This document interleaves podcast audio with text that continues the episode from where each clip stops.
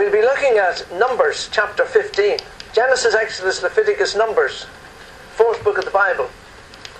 And we'll be on chapter 15 and we'll be looking at verses 34 to 40. You know, when I was a young fellow, I, I had a terrible memory. It's got worse, of course, but I used to tie a knot in my hanky but I wanted to remember things. People use tissues nowadays, so they can't tie knots in tissues. But you know, you tied a knot in your hanky and then you shoved it in your pocket, and then eventually you took it out and you couldn't remember why you tied the knot in the hanky. But that was the that people used to do things like that.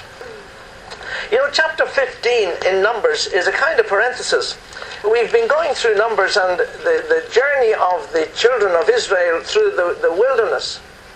But then we come to chapter 15, and they had turned their backs on going into the, into the promised land. And then chapter 15 comes as God's telling them what they will do and how they will worship within the promised land, even though they hadn't got into it yet.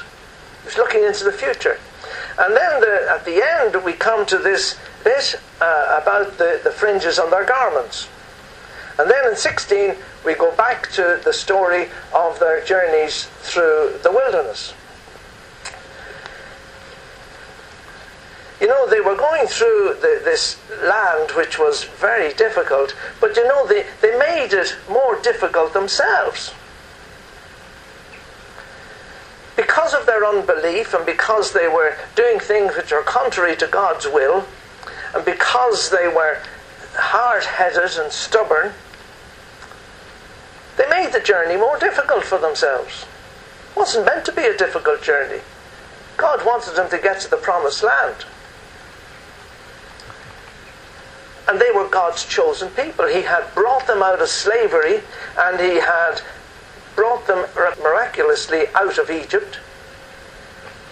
And He had a wonderful land in store for them. But it was just like you and me, isn't it?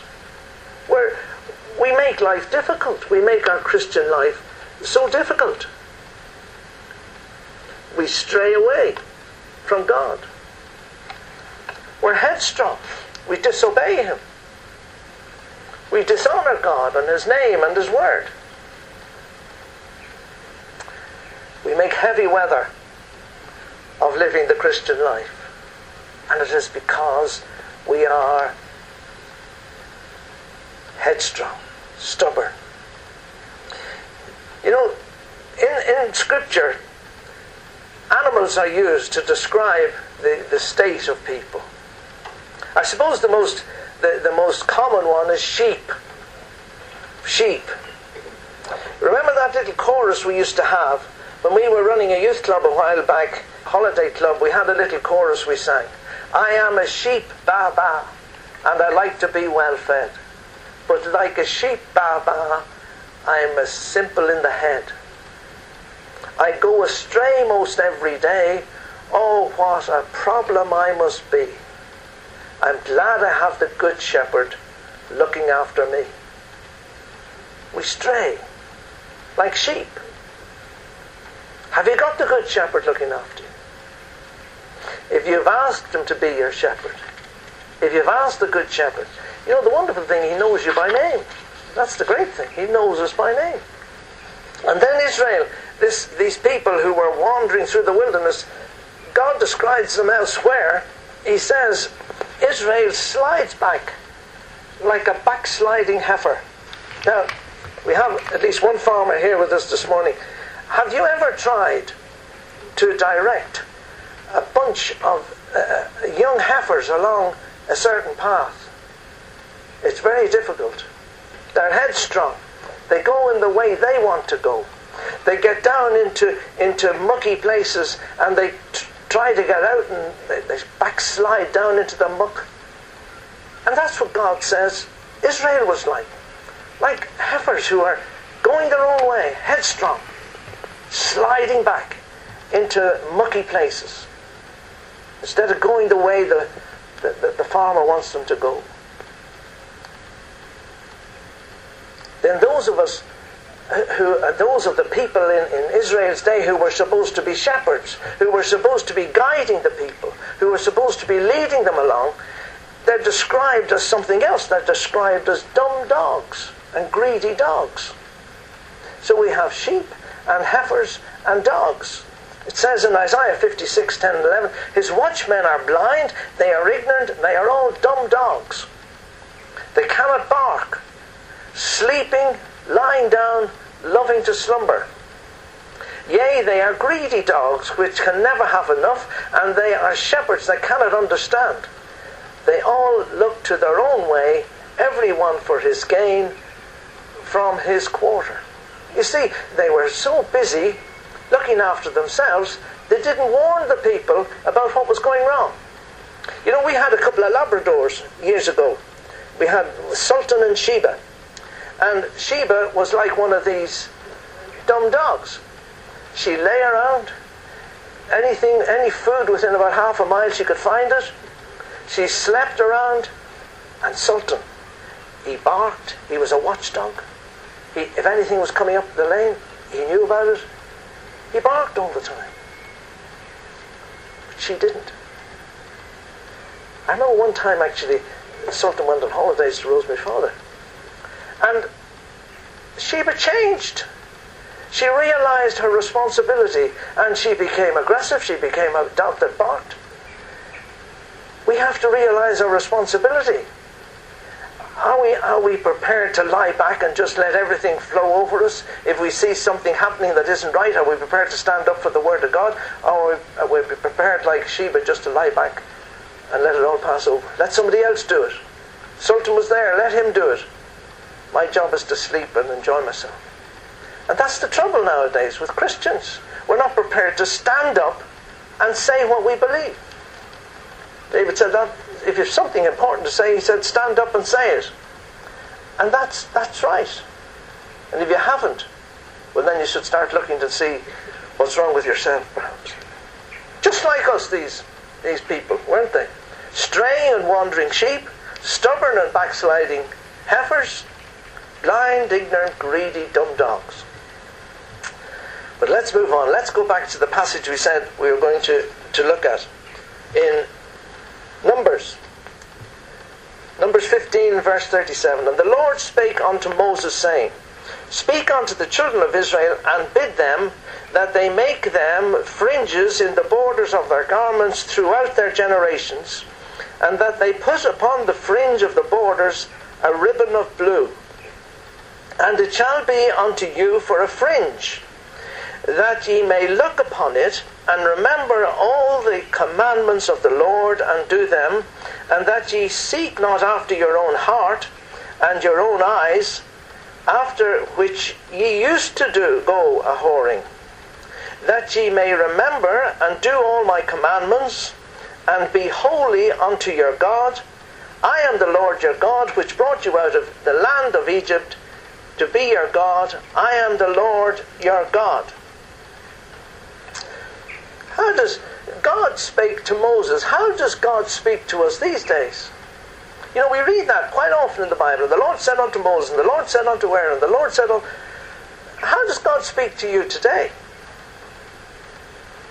Well, one way is through His Word. As we read His Word day by day, He speaks to us through His Word.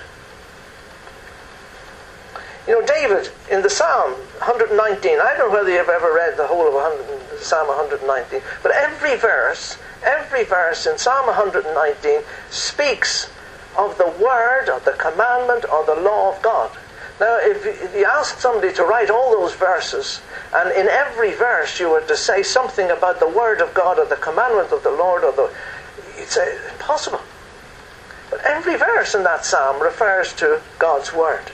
And look, this one, Psalm 119 Open thou mine eyes, that I may behold wondrous things out of thy law. Oh, when we sit down to read the Bible, that's the, that's the prayer we should have. Open thou our eyes, Lord, that we see something wonderful out of your word. Because this isn't just an ordinary book, it's a living book. This is the word of God. And he is prepared to speak to us daily through his word as we read it. Open thou mine eyes that I may behold wondrous things out of thy law. And we believe that God will speak to us that way. Goes on to say, Thy word is a lamp unto my feet and a light unto my path. It's a lamp. It's a lamp that shows us where to put our feet, but it also is a light which shows us the way. So that we can see where we're going day by day, but also it lightens up the, fa- the path ahead of us. It's a lamp unto our feet and a light unto my path. And then in verses 38 to 41, we have the message that God gave to Moses on this particular occasion. And he says, I want you to put fringes on the borders of your garment. Now, the garments on which these fringes were put were apparently made of either linen or wool.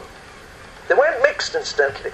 There was a law which said, you know, if I look at my suit, it's probably a mixture of wool and polyester or something, and, and a mixture of this and that. But Israelites were not allowed to mix things in their garments. They weren't allowed to mix linen and wool together. Now, see, that, that seems a bit odd. But it was a picture. It was a picture that God was saying to those people, I don't want you to mix anything. I don't want you to mix the holy things in your life with the profane things in your life. And that was just a, like a little parable to them. Don't mix things. And you know, Christians are inclined to mix. We mix one foot in the world and we do something on one day, and then the next day we try to be all for God. We can't mix things like that. He says, I want you to be separate. But this garment there was, was, was never to be a mixture. It was forbidden by law. There's a law about it in Scripture. For the Israelites, that was. The outer garment consisted of a square, a bit like an Irish shawl or a Scottish shawl, and it, it had various uses. It could be used uh, to wrap around the body and had a girdle, and then it could be used to, to cover the head. It, it was used actually by the poor people as what they put over them as a blanket at night time. And there was a law in Exodus, and it said in Exodus 22 and verse 26 and 27, if you if somebody owes you money, and you say, well, I, I want you to, to pay me. Well, he said, I, I can't pay you to, to, today. Well, give me something so that I know that you'll pay me. And he said, I'll take, your, I'll take that garment, I'll take that coat, that garment you're wearing. And, and when, you, when you bring the money, I'll give it back to you. Do you know what the law said? If you do that, you have to give them back before the sun goes down at night. Because he used it to keep himself warm at night time. God says you can't, you can't deprive a man of that uh, at night time. You have to give him his coat back before the sun goes down. So it was used for various things, but in any case, he says what the, the, the message here is of this garment, usually, and since there's doubts about this, but it had four corners and on the four corners you were to put a tassel. A tassel. You know what a tassel is? You get them on cushions these days. Don't be any tassels in this room. They're all plastic. But a tassel was to hang down out of the corner. And then the, the, some people think the tassel was white, and then to keep it nice and tight, it was wrapped with a ribbon of bright blue or purple so that when you wore this t- thing, these tassels and the four corners were hanging down. And this wasn't something which was only going to be done for a year or two. This was to every time, right throughout all the generations, the Jews on these outer garments had these tassels. And they were wrapped with this blue ribbon. The four corners were to have these, what they called fringes. They hung down. Now, what was the purpose of these? They weren't just for ornament. They weren't just to make the thing look pretty. They, they had a distinct reason for these four tassels. Now, I, at the start, I tied a knot in my hanky. And that's to remind me to do something, wasn't it? Well, that's what these tassels were for. They were to remind the people about four or five distinct and important things. And here they are, and you'll see them in those verses. That ye may look upon it and remember all the commandments of the Lord to do them. Oh, yes, but on my coat, the outer garment this morning. I looked up. The blue tassels in the end. I have to remember to do what God commanded me. And they had all the commandments in the Old Testament. you know, I was just thinking about this this morning before I came out. I wonder how many people can repeat the Ten Commandments these days. I'd say very, very few. They might get one or two. But the Israelites, when they wore this thing, they were to remember the commandments that God had commanded them. And we should remember daily what God wants of us in our lives. And then it said, the next thing was that you were to seek not after your own heart and your own eyes. Thou shalt not covet. That was one of the commandments. That you, you know, you see something and you covet it and you try to get it. Don't follow the things that you want from your own heart or your own eyes. That's what it's saying. And when he saw these tassels, that was another thing he was to remember. Not to covet things. Not to do things that you want to do, but to please God. Then it says that ye may remember and do all my commandments and be holy unto your God. Be holy unto God. And that doesn't mean to be sort of pious and all the rest of it. It means to be set apart from the others, the things of the world. That's what it means. When people look at you, do they see you as something different or they see you like the rest of them? I used to say, don't, you know, don't be a banana like all the rest of the bunch. You want to be different. You want to be different. God says, I want you set apart for my use. That's what being holy means. Set apart, distinct. The people will see you and look at you and see that you're different. And then it says in verse 41, it'll, it says, it'll remind you who I am, God saying. It'll remind you who I am. I am the Lord your God which brought you out of the land of Egypt. Oh, yes, he said, I have delivered you, I've redeemed you, I've brought you out of the land of Egypt. When you wear these tassels, that's another thing you have to remember. And as we read our Bible and as we go about our daily, we should remember that we have been redeemed by the precious blood of the Lord Jesus Christ, that we have been brought out of the domain of Satan and we are now in the kingdom of light, out of the kingdom of darkness into light. Remember it and thank God for it. And that's what they were to do. Those things. Every time they saw the tassels, walking behind somebody and look at his tassels, Oh, you remember those things? Well, how did it all pan out? How, how did it work? How, how successful was this? Well, let's go to the New Testament, to Matthew, the first book in the New Testament, and ver- chapter 23, and Jesus is speaking. And Jesus is speaking to the multitude. There were crowds. There were always crowds around Jesus. You know, sometimes it's said that they didn't even have time to eat. We think we're bad. We think we're busy these days. Yeah.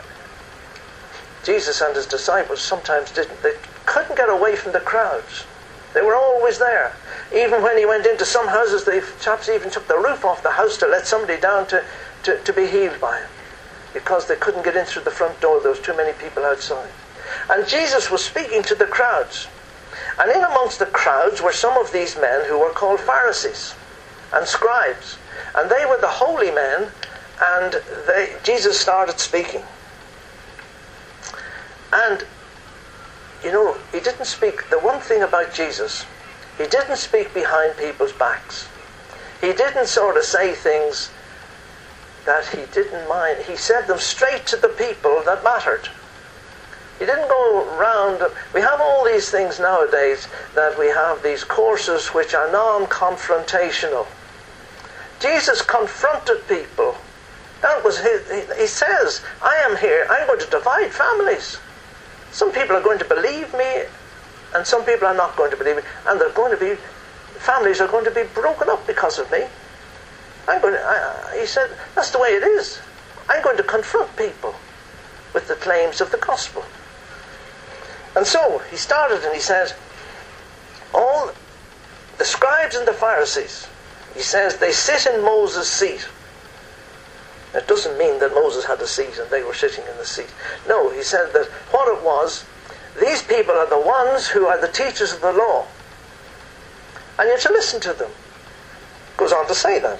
All therefore whatsoever they bid you observe, that observe.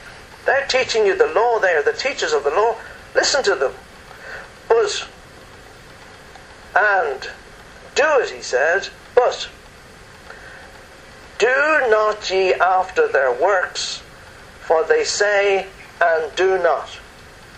He says the trouble with these scribes and Pharisees, they're coming and they're telling you what to do, but they don't do it themselves. Don't do it. Listen to what they say and do it, but don't copy them because they're not practicing what they preach. I remember going back years ago, we had a Bible class in the YM in Dublin, and it, it, we, there was a chorus in the chorus book. We never sang it. Practice what you preach, do the things you teach, and you'll surely reach the others all around. And we never, we never learned, but we used to get, if sometimes you get a stranger just, just coming in to speak to us and he'd, he'd be all excited and he'd say, any choruses you'd like to sing? And we'd always shout this one out. And the poor man, you know, practice what you preach, things you teach. And then you'll surely reach the others all around. Someday, one day actually somebody taught it to us uh, and we sang it. But the trouble is, lots of people don't practice what they preach. They say one thing and do another. And that was the trouble with the Pharisees. For they bind heavy burdens and grievous to be borne, and lay them on men's shoulders, but they themselves will not move one of their fingers. You know, we say expressions these days, we, we have expressions which we say, and they're in the Bible. Oh, he wouldn't lift a finger to help me. That's what Jesus was saying here. These men, they say you have to do this to keep the law, you have heavy burdens you have to do, you have to do this, you have to do that but they wouldn't do it themselves. And look, but all their works they do for to be seen of men. They make broad their phylacteries. What on earth is that? They make broad their phylacteries. Well, I'll tell you what it is.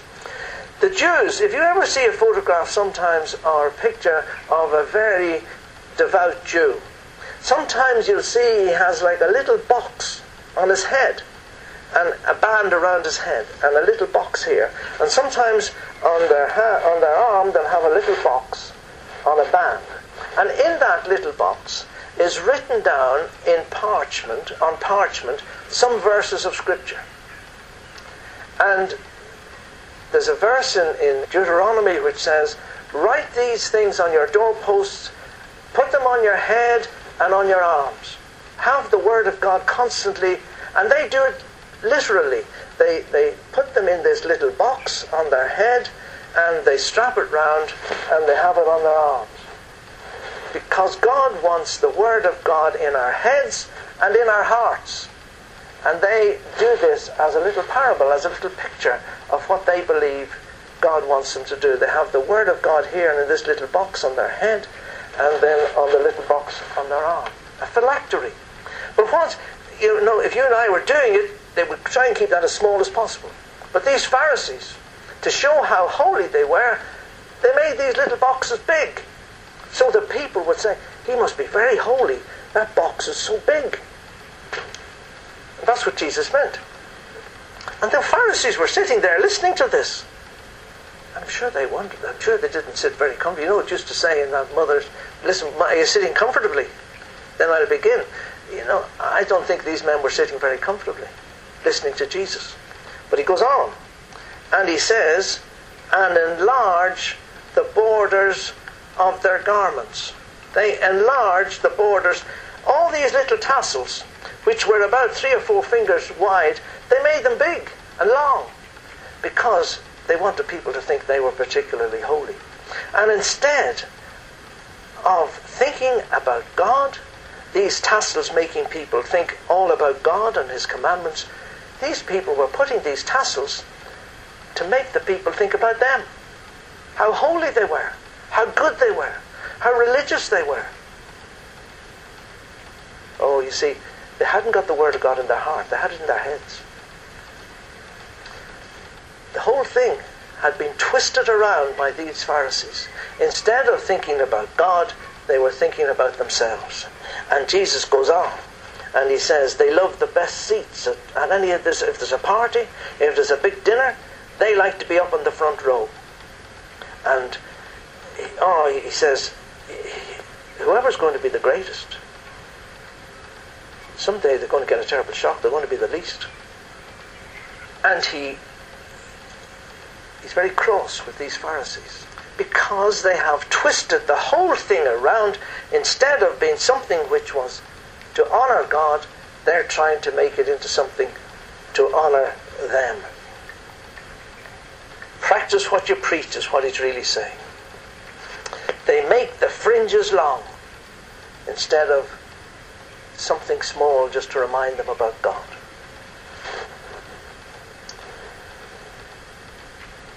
And look at verses 12.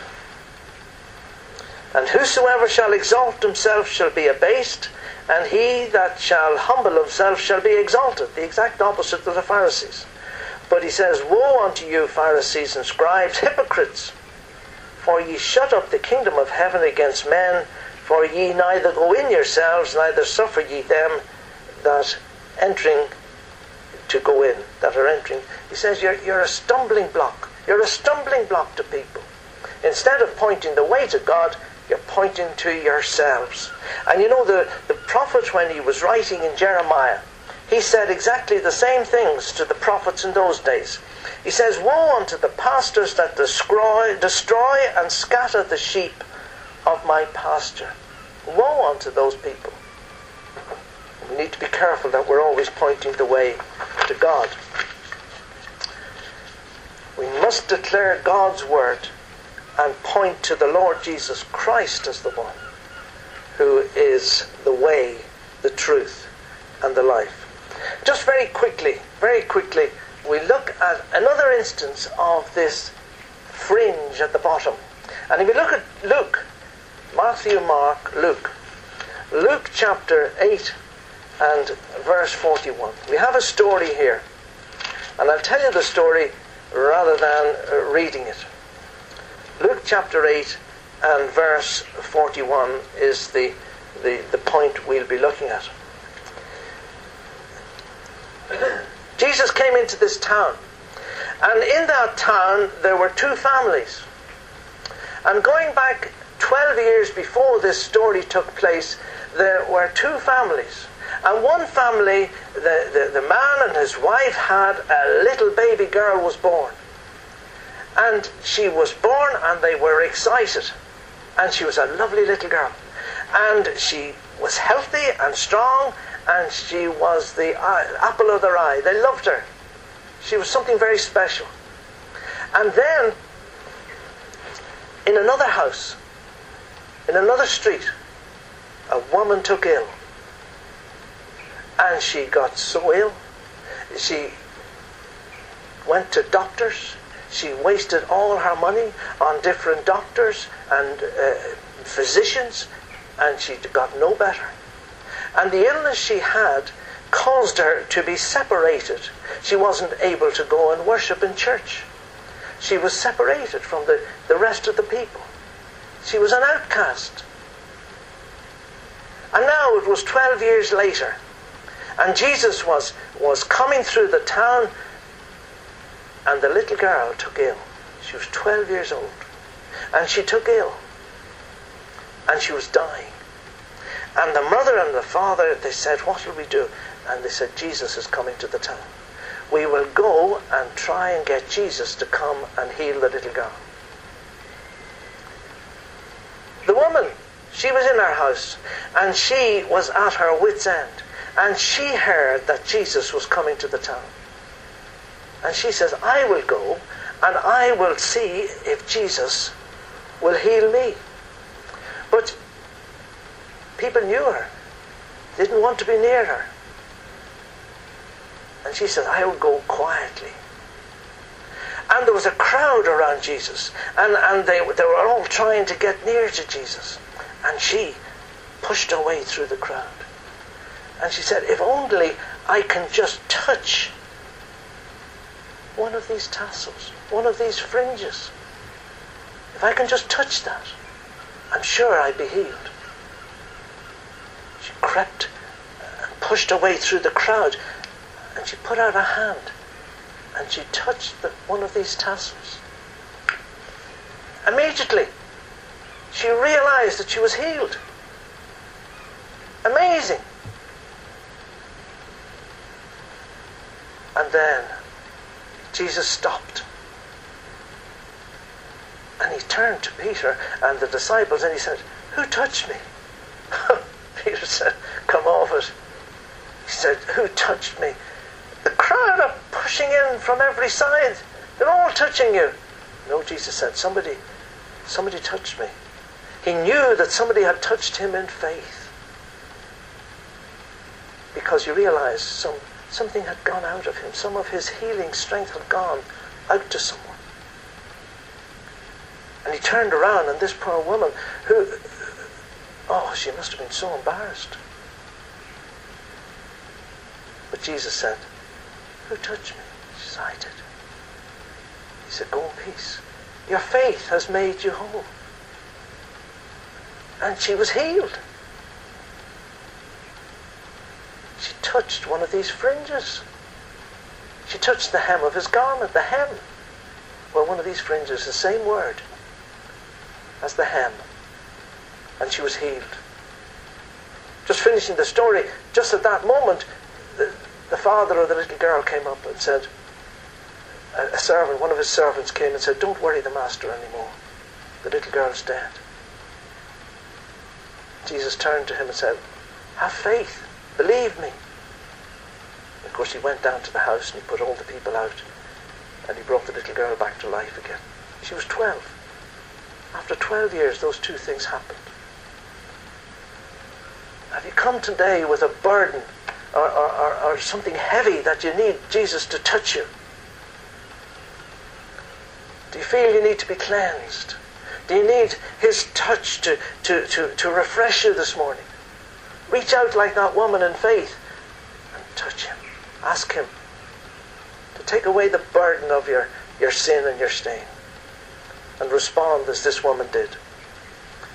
Final closing. She only touched the hem of his garment as to his side she stole, around the crowd that gathered around him, and straightway she was whole. She came in fear and trembling before him. She knew her Lord had come. She felt that from him virtue had healed her the mighty deed was done. He turned with, Daughter, be of good comfort. Thy faith hath made thee whole. And peace that passeth all understanding with gladness filled her soul. O touch the hem of his garment, and thou too shalt be free. His saving power this very hour shall give new life to thee. Amen.